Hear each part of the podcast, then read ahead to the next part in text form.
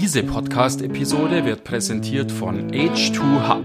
H2Hub ist der europäische Hub für Wasserstoff-Startups. Er vernetzt Gründer mit Unternehmen, Investoren und Forschungseinrichtungen in der Welt des Wasserstoffs. Warum? Um die Entwicklung innovativer Wasserstoffideen voranzutreiben. Bei Veranstaltungen bietet er Startups aus Europa und Israel sowie Unternehmen die Möglichkeit, sich auszutauschen und zu vernetzen. Im eigenen Accelerator-Programm Sprint und Bootcamp profitieren Startups von maßgeschneiderten Coachings mit Mentoren und Industrieexperten. Weitere Informationen zu den Events und Programmen des H2 Hub auf www.h2ub.com.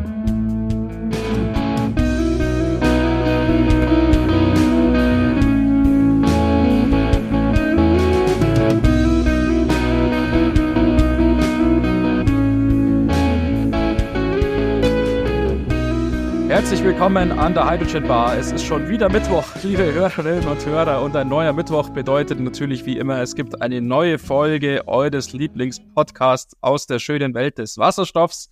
Und zu dieser schönen Welt des Wasserstoffs, da gehört natürlich auch Johannes. Hallo Johannes. Schön, Hallo, dass Martin. du es geschafft hast an die Bar. Ja. Und wir sind natürlich äh, wieder zu dritt hier, wie ihr es ja schon kennt. Wir hatten letzte Woche schon das Gespräch angefangen mit David Herzlich willkommen wieder zurück hier an der Hydrogen Bar. David Schwarz von Cibuscell. Ja, hi ihr beiden, hi Johannes, hi Martin. Schön, dass ich wieder hier sein kann an der Bar zum zweiten Teil. genau. Wir hatten letztes Mal ja eher über deine Firma, über eure Gründungsgeschichte gesprochen, über das, was ihr macht.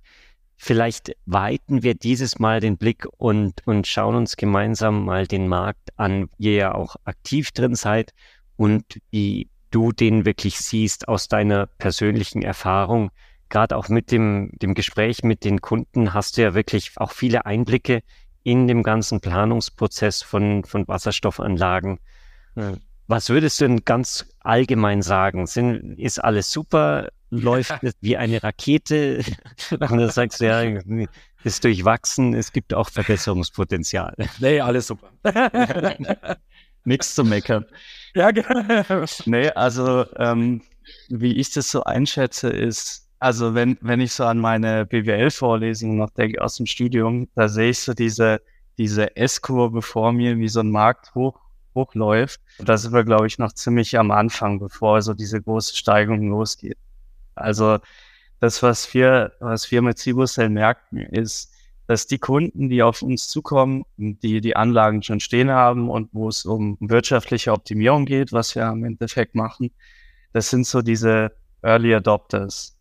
Das sind die, die, die irgendwie so ein bisschen schon so eine Pionierrolle einnehmen und sich schon selber auch so ein bisschen als Pioniere in dem Feld sehen, mhm. die natürlich profitable und solide Projekte aufbauen wollen, ohne Frage, aber die auch so ein bisschen Spaß dran haben, dieses ganze Wasserstoffthema zu erkunden. Aber das sind natürlich nicht die, die dann am Ende diesen großen Wasserstoffmarkt ausmachen werden. Also diese ganze große Menge an Follower, wie man sie nennen kann, oder den Mainstream. Ich glaube, die, mhm. die warten schon noch auf, auf uns. Die werden schon noch kommen. Hm, aber die werden sich dann auch ein Stück weit anders verhalten, glaube ich. Also ich habe es ja schon in der Folge davor angesprochen die Kunden, die wir am Anfang hatten, als wir so vor zwei, drei Jahren gestartet sind, die, die hatten auch Spaß dran, mit uns ein Stück weit diese Software weiterzuentwickeln. Aber ich mhm. glaube, die, die, dieser große Schwall an, an Wasserstoffmarktteilnehmern, die dann irgendwann kommen werden, die haben da so ein bisschen anderen Blick drauf. Die wollen auch fertige Produkte ja. nutzen, sage ich mal. Aber ich bin mir ganz sicher, dass die kommen werden. Oder wir sehen es eigentlich auch, die kommen jetzt mehr und mehr. Mhm. Wie erlebst du es denn in den Gesprächen mit euren aktuellen Kunden oder mit den Kunden, die eben in eurer Startphase in den letzten wenigen Jahren jetzt begleitet habt? Sind die in Sorge auch, dass wenn diese S-Kurve, wie du es ja beschrieben hast vorhin, wirklich jetzt halt steil ansteigt und wirklich dann jetzt die ganz Großen und die Mächtigen einsteigen, ähm, ist da eine gewisse Angst, eine gewisse, äh, eine gewisse Vorsicht vielleicht auch, dass es da in gewissem Sinne vielleicht zu einer Konsolidierung kommt und dass es dann gerade auch die kleinen Pioniere, die sich jetzt vielleicht weit aus dem Fenster lehnen, auch natürlich noch Lehrgeld bezahlen, ja. in einigen Jahren auch vielleicht in der Form gar nicht mehr geben wird? Also ich glaube, als Angst würde ich es jetzt nicht beschreiben von dem, was wir so mitbekommen. Ich glaube, dass viele das Kommen sehen, dass sie ein Stück weit, äh, ja, vielleicht ein Stück weit verschluckt werden von den großen Marktteilnehmern, wenn sie da mal eintreten. Aber ich mhm. glaube, die meisten, äh, mit denen wir so reden, die sind da relativ, sehen es relativ positiv. Ich glaube, mhm. das ist dann auch vom, von, von der, vom Typus her, die, die jetzt schon starten, die haben auch irgendwie so ein bisschen Optimismus, Grundoptimismus, dass sie an ja, dem Markt genau. irgendwie positiv teilhaben können. Und wir sehen es natürlich schon. Also die eine Kundengruppe, die wir haben, sind ja, sind ja auch Industrieunternehmen, die ein Stück weit selber ihr eigener Energieversorger werden möchten, die sich so eigene Wasserstoffproduktion auf ihre, auf ihre Anlagen, äh, auf ihre ja, Betriebsgelände draufstellen. Und die, mhm. die sind schon sehr äh, positiv überrascht, wenn sie das mal hingestellt haben und sehen, wie läuft denn so eine Wasserstoffproduktion und wie verlässlich ist die eigentlich, trotz erneuerbaren Energien, die da dran hängen, die ja schon dynamisch sind. Und die sehen dann, oh, äh, das lohnt sich schon irgendwie. Gerade so gefühlt ist man resilienter, man ist unabhängiger von allem, was da so mhm. in diesem Energiemarkt Verrücktes passieren kann. Also ich glaube, die meisten, da ist sicher auch ein Stück weit Lehrgeld dabei. Allein schon, dass es einfach auch mehr kostet, glaube ich, solche Anlagen jetzt zu bauen als in fünf Jahren oder zehn. Ja. Aber gefühlt sind die schon sehr positiv überrascht, dass sie eigentlich eine richtige Entscheidung getroffen haben, jetzt schon zu starten. Mhm. Du meinst, die stellen sich oft diese Wasserstoffanlagen hin, auch für den eigenen Bedarf in gewisser Weise. Für was wird denn da der Wasserstoff benutzt? Also haben die dann irgendwie fünf Toyota Mirai so ungefähr da stehen und tanken die dann auf oder wird dann der Wasserstoff für die Heizung benutzt? Weil ich denke mir mal, den dann zu verkaufen und abholen zu lassen, ist wahrscheinlich eine der aufwendigeren äh, Lösungen, oder? Absolut. Also da geht es schon fast in Richtung, ja, was, was erlaubt der Markt eigentlich oder die Regulierung? Da wird es schon kompliziert, aber, aber das ist dann meistens voll für den Eigenbedarf, was da produziert wird. Also ein Beispiel, ein Kunden, den wir hatten, ein ziemlich großer Kunde im, im Bereich Pharmazie, die haben, die haben eine Dampferzeugung bei sich auf dem Gelände stehen. Also die brauchen für ihre Prozesse eben Dampf und haben den bis jetzt mit Erdgas hergestellt mhm. und mhm. haben sich eben umgeschaut nach Alternativen, wie können wir das Ganze mhm. dekarbonisieren. Äh, und da ist natürlich Wasserstoff eine Lösung und die haben dann im Grunde mit uns evaluiert, was bedeutet das, wie können wir das mit unseren bestehenden Strombedingungen, mit unserer Stromleitung überhaupt hinbekommen, so eine mhm. Elektrolyse mhm. hinzustellen. Aber die hatten einen ziemlich klar definierten Bedarf an Energie in Form von Wasserstoff. Wir haben dann auch so ein bisschen darüber nachgedacht, ah, können wir vielleicht ein bisschen unsere Flotte umrüsten auf Wasserstofffahrzeuge, wie du schon gesagt hast, Johannes, aber der Kernnutzen war schon ein sehr handfestes, ja, wir müssen die Energieversorgung in unserem Werk sicherstellen. Ja, ja. Was ganz interessant war, was du vorhin genannt hast, ist, es geht auch darum, ja, was ist denn überhaupt zulässig? Was darf ich denn mit dem Wasserstoff überhaupt machen? Und das führt uns natürlich in gewisser Hinsicht in das Feld der politischen und rechtlichen Rahmenbedingungen. Und wir hatten jetzt speziell auch in der letzten Zeit hier natürlich auch Leute hier zu Gast im Podcast, die sich in der Regel eher negativ über die politischen Rahmenbedingungen in Deutschland oder in Europa äußern. Es wird da vielfach berichtet, die Rahmenbedingungen speziell für die Wasserstofferzeugung sind jetzt nicht katastrophal schlecht, aber eben auch nicht so günstig, wie sie in anderen Regionen dieser Welt sind. Speziell natürlich wird dann immer auf Nordamerika verwiesen und diese wahnsinnigen Incentives, die durch den Inflation Reduction Act da auf den Weg gebracht wurden.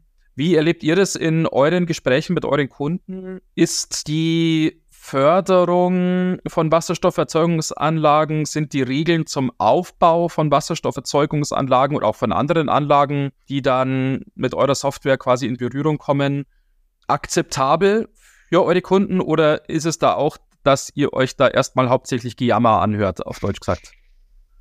Ja, also ich glaube schon, dass, äh, dass das Gejammer leider vorherrscht, wenn man so in, in Deutschland unterwegs ist. Aber ich will jetzt mal, ich will es jetzt mal so formulieren, dass es ein bisschen aus dem Gejammer heraus, herausgeht. Mhm. Und zwar ist es schon so, da ist, da ist auf jeden Fall eine Unsicherheit da. Wie, wie kann ich diese Anlagen überhaupt in Zukunft betreiben? ich glaube, aus so einem Grund Vertrauen fehlt, ob diese Reg Reglementierungen, ob die auch so bleiben. Wie du schon gesagt hast, es hat irgendwie so einen Beigeschmack. Die hinken, diese, diese Rahmenbedingungen hinken ohnehin in, den, in der EU noch hinterher. Werden die nicht vielleicht mhm. eh noch angepasst, weil da die, die öffentliche Hand merkt, okay, so kann das nicht funktionieren. Also das mhm. ist auch so mein Gefühl. Die sind an sich, diese, diese Regelungen sind, ja, sind nicht blöd und da, da ist, steckt schon irgendwie, stecken Hintergedanken dahinter, aber ob sich das so in, im großflächigen äh, Betrieb so, ob das so Sinn machen wird, das, ich glaube, da müssen die sich schon noch beweisen, diese, diese Reglementierung, ob die so Sinn machen. Da ist es, ja, wird es vielleicht in anderen Märkten einfach anders angegangen. Da wird es vielleicht mal ein bisschen weniger geregelt am Anfang und einfach mal, sag mal, dieser Markt so ein bisschen entzündet und dann wird vielleicht geschaut, wie, wie muss man da einschränken und reglementieren und so weiter. Also es ist klar, wir, wir erleben das schon. Wir haben jetzt, äh, haben jetzt gerade ein Projekt gestartet in den USA, eine riesige, eine riesige Wasserstoffproduktion mit einem, mit einem Untergrundspeicher, der eben optimiert werden soll. Und ja, da wird halt einfach mal losgelegt und, und da ist wenig von Reglementierung zu hören, zumindest jetzt von unserer Kundenseite. Also wenig, was wir irgendwie erfüllen müssen, äh, wenn es um unsere betriebswirtschaftliche Optimierung geht. Und das ist vielleicht, ja, vielleicht schon die bessere, der bessere Ansatz, weil am Ende müssen wir halt irgendwie Dekarbonisierungsziele erreichen. Und, äh, und da lohnt sich halt auch Schnelligkeit ich glaube, das, das ist vielleicht schon in anderen Märkten ein bisschen besser. Ich hoffe, es ist jetzt nicht zu viel Gejammer auf unser, ja, auf, unser, auf unsere Heimat. Nö, das ist jetzt im Vergleich wenig, würde ich sagen. Ja, ja. ja. Wie siehst du denn die Situation jetzt aus, aus eurer persönlichen Sicht als Firma? Also würdest du da auch sagen, als Startup, gerade in dem Wasserstoffbereich in Deutschland, ist man eigentlich in einer guten Situation oder gibt es da auch Sachen, die, die wirklich herausfordernd sind und wo du sagst, da in, in Amerika wäre man da besser aufgehoben? Mhm.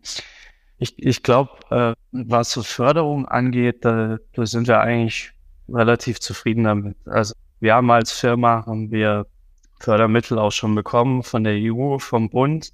Also sind da relativ ja, erfolgreich gewesen. Ich glaube auch, weil das, das Thema einfach so heiß ist, da kriegt man auch, da sind die Türen auch einfach offener. Ja. Und dann, wenn man dann auch noch äh, quasi in die zweite Kerbe schlägt, man macht, man bringt Digitalisierung voran. Also man ist ja. nicht nur im Wasserstoffthema, sondern man digitalisiert auch noch. Ja. Ich glaube, da sind wir, sind wir ganz glücklich mhm. unterwegs. Deswegen weiß ich nicht, ob das so für die Allgemeinheit gilt. Ich hoffe es zumindest.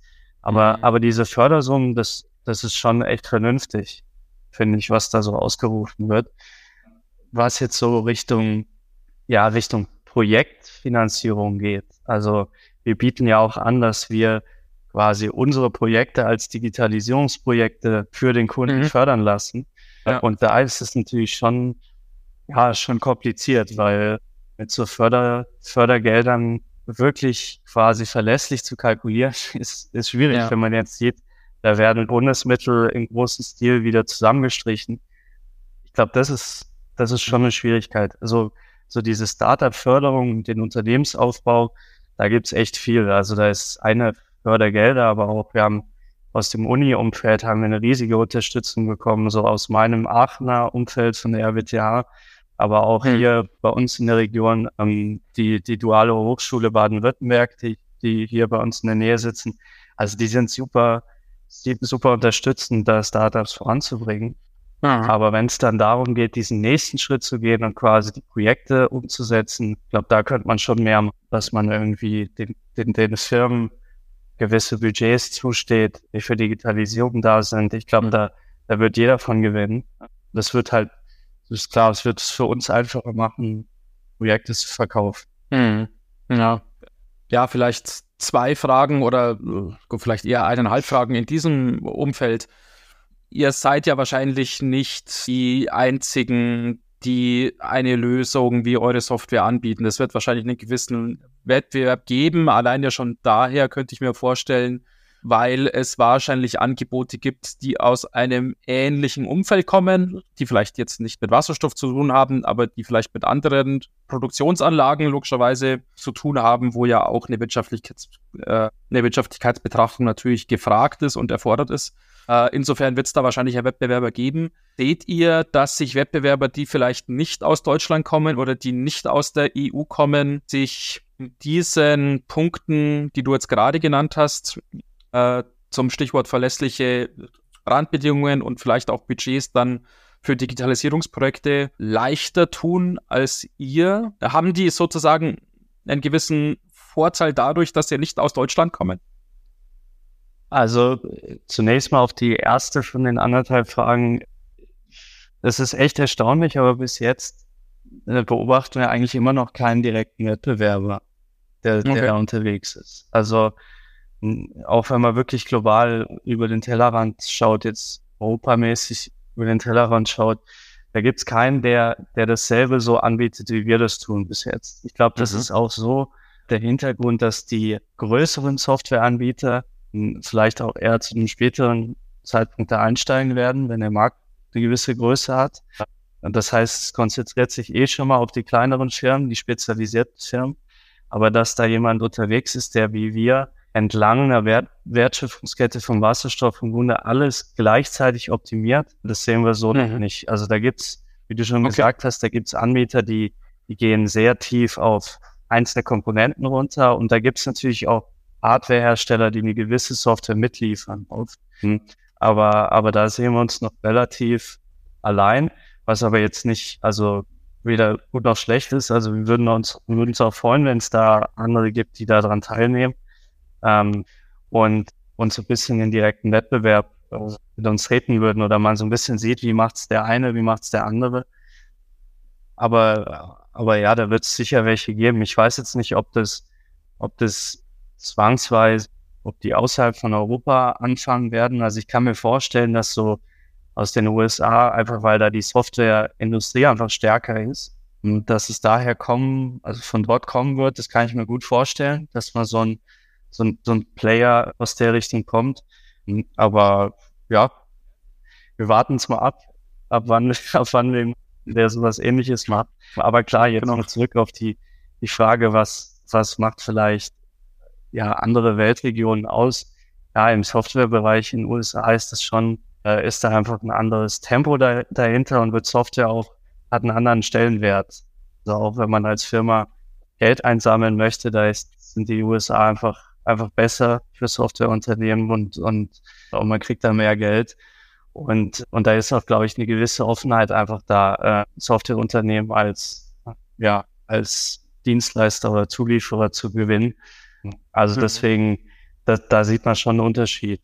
Gerade okay. wenn man so, wir sind ja, wir sind ja offizieller Partner von Microsoft seit einem Jahr ungefähr. Also wir sind im Grunde die globale Lösung, wenn es um wirtschaftliche Optimierung für Wasserstoff geht, von Microsoft. Mhm. mhm. Und äh, das hat uns eigentlich auch überrascht, weil wir dachten, Microsoft, klar, amerikanisches Unternehmen, die, die kennen da sicher Silicon Valley oder sonst wo, kennen die sicher irgendwelche Startups, die in die Richtung gehen, aber wir haben sich für ja. uns entschieden und verkaufen mittlerweile unsere okay. Lösung auch mit, zusammen mit deren Produkten. Hm, also ja, krass, da, okay. da sind wir gar nicht so, ja, gar nicht so hinten dran Okay. Und ja, Wahnsinn. Ja, mhm. super. Ja. Das ist wirklich beeindruckend. Wie seht ihr dann eure weitere Planung? Also ihr seid ja anscheinend schon ordentlich international unterwegs. ähm, äh, macht ihr das alles aus, aus Deutschland aus oder wollt ihr jetzt noch irgendwie in, in verschiedenen Ländern neue Standorte eröffnen? Was für Potenzial seht ihr auch für, für euch in diesem Wasserstoffbereich? Also wir sind eigentlich vom Tag eins waren wir, so von der DNA waren wir eigentlich global aufgestellt. Also wir haben gesagt, wir bauen eine Softwareplattform, die man überall einsetzen kann. Und mhm. dass wir dann in Deutschland sitzen, hat natürlich ergeben, dass die ersten Projekte vor allem Deutschland und Umland, sage ich mal, waren. Und so ist es bis jetzt auch. Also das ist so, wo wir am meisten unterwegs sind. Aber ich habe es ja vorhin schon erwähnt, äh, das nächste größere Projekt, was wir jetzt angehen, wird in den USA sein. Äh, und, und so gehen wir das auch weiter, weiter voran. Also so relativ opportunistisch, wie halt so ein Startup arbeitet, was sich ergibt, sage ich mal. Ja, aber, aber wir sehen uns da, dass wir das global anbieten können. Und da hilft natürlich so eine Partnerschaft mit Microsoft ja ungemein, weil man einen ganz anderen Stellenwert hat, auch in anderen Ländern. Das ist so, das ist so die Roadmap, sage ich mal, wie, wie wir die Märkte angehen. Was das Produkt an sich angeht, da wollen wir auch einiges tun. Da hilft uns auch wiederum so eine Partnerschaft. Also wir sind jetzt schon dabei, künstliche Intelligenz in unser Portfolio einzubauen.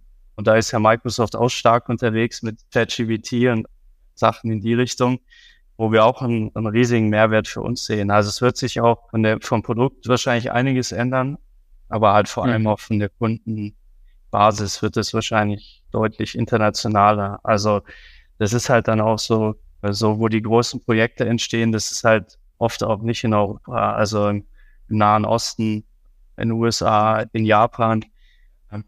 Also so, da müssen wir auch so ein bisschen den Markt mitgehen, aber das machen wir sehr gerne. Also letzte Frage vielleicht noch, wenn ihr wirklich jetzt die weltweite Kundschaft im Blick habt, die globale Perspektive einnimmt, wie macht ihr euch denn weltweit auch tatsächlich bekannt? Weil es ja wahrscheinlich schon so, es ist wahrscheinlich ziemlich attraktiv, eine Wasserstofferzeugungsanlage jetzt irgendwie in Abu Dhabi aufzubauen. Aber wie findet ein Investor aus Abu Dhabi jetzt den Weg zu euch nach Baden-Württemberg? Mhm. Ja, das, das ist viel, äh, ja, viel, viel Kleinstarbeit, sage ich mal, wie man sich so als Startup positionieren kann. Ich glaube, da hat mein da kann mein Mitgründer, der Markus, noch einige andere Geschichten erzählen. Ja. Er war die letzten Jahre äh, gefühlt in der ganzen Welt unterwegs. Von Dubai über, äh, über die USA, Skandinavien und so weiter. Weil am Anfang muss man irgendwie auch diesen persönlichen Kontakt herstellen.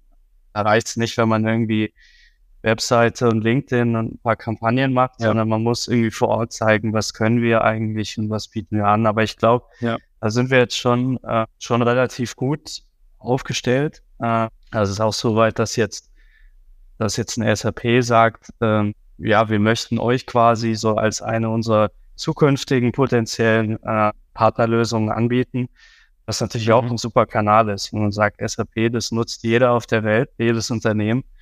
Und, und da wird vielleicht so ein bisschen Marketing für uns gemacht. Weil das ist ganz klar, wenn man, wenn man das so als kleines Startup aus Speyer alles selber machen will, da stößt man irgendwann an seine Grenzen. Äh, aber ja, ja das ist schon, äh, ich glaube, das ist auch unser Vorteil, dass wir, dass wir jetzt schon ein paar Jahre unterwegs sind, also vielleicht ein bisschen früher als andere und, und uns das auch so ein bisschen ähm, vielleicht mehr abgekauft wird, dass wir diese Erfahrung jetzt schon haben. Mhm. Aber, aber ja, wir sind eigentlich jeden Tag dran, dann unseren Namen noch weiterzubringen. Das ist natürlich so eine Gelegenheit wie bei euch auch wieder super wertvoll. Äh, ja, sehr gut. Dann hoffe ich mal, dass einige von euch, liebe Zuhörer, das euch zu Herzen nimmt. Genau. Und ja, es war wirklich super interessant. Die Zeit ist leider schon wieder äh, gegen Ende hingerannt. Es war super interessant, deine, dein, ja, deine Meinung zu hören, deine Erfahrung zu hören, deine Einblicke in den Markt zu hören. Gibt es noch irgendwas, was dir auf der Seele liegt und was du loswerden willst? Und ist alles gesagt. Nein, ich, ich will es ich will's jetzt äh, auch kurz halten, sage ich mal. Deswegen keine zu langen Phrasen mehr von mir. Nein, ich, äh, es war schön, es hat mir, hat mir Spaß gemacht. Äh, ich hoffe, wir, wir sehen und hören uns noch bei, bei anderer Gelegenheit nochmal. Mhm. Äh, und an jeden, an jeden, der, der sich jetzt denkt, oh, über Software habe ich vielleicht noch nicht nachgedacht bei meinen Wasserstoffprojekten, dann, mhm. dann gerne auf uns zukommen. Äh, mhm. Das ist auch mit am Anfang mit keinerlei Verpflichtung verbunden. Sind da gerne, gerne auch einfach, äh, ich sag mal, ein bisschen beraterisch oder, oder so unterwegs und erklären, was, worauf kommt es an bei so, bei so Softwareprojekten. Und dann, ja, freue ich mich auf, mhm. auf jeden Kontakt.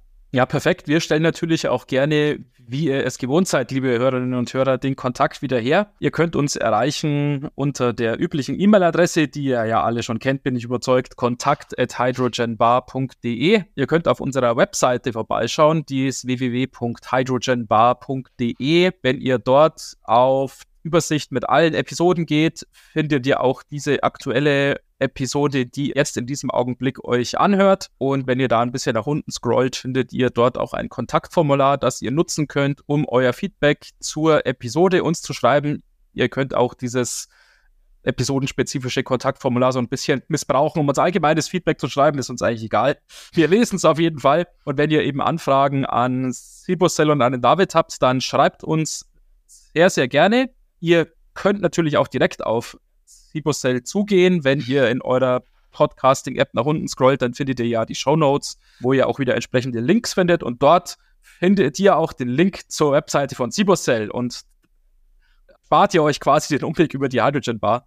Aber wir freuen uns natürlich, wenn ihr diesen Umweg nehmt, weil wir uns ja immer freuen, wenn, mit, wenn wir mit unseren Fans, unseren Hörern in Kontakt kommen. Insofern ist es eigentlich egal, sucht euch aus, was euch am besten passt. Aber das Wichtigste ist, wenn ihr eh schon jetzt so fleißig am Rumscrollen seid in eurer Podcasting-App, dann schaut doch mal, wo man den Podcast bewerten kann. Und wenn ihr diese Stelle gefunden habt, dann drückt doch da auf fünf Sterne oder fünf Schweine oder was auch immer in eurer Podcasting-App zur Bewertung äh, vorhanden ist, was uns ja hilft natürlich, um, um die Sichtbarkeit zu erhöhen und auf dem hohen Level, auf dem wir ja dankenswerterweise schon sind, dann auch beizubehalten. Und ansonsten, ja, vielen Dank nochmal an dich, lieber David. Es hat uns sehr gefreut, dass du an der Hydrogen Bar zu Gast warst in dieser Woche, in der letzten Woche. Und wir, liebe Hörerinnen und Hörer, wir hören uns dann am nächsten Mittwoch wieder mit einer neuen Folge mit einem neuen, sehr, sehr spannenden Thema. Und wir freuen uns, wenn ihr dann auch in der nächsten Woche wieder einschaltet. Ansonsten eine schöne Woche noch. Macht's gut und bis dann. Bis dann. Servus. Vielen Dank, David. Ciao.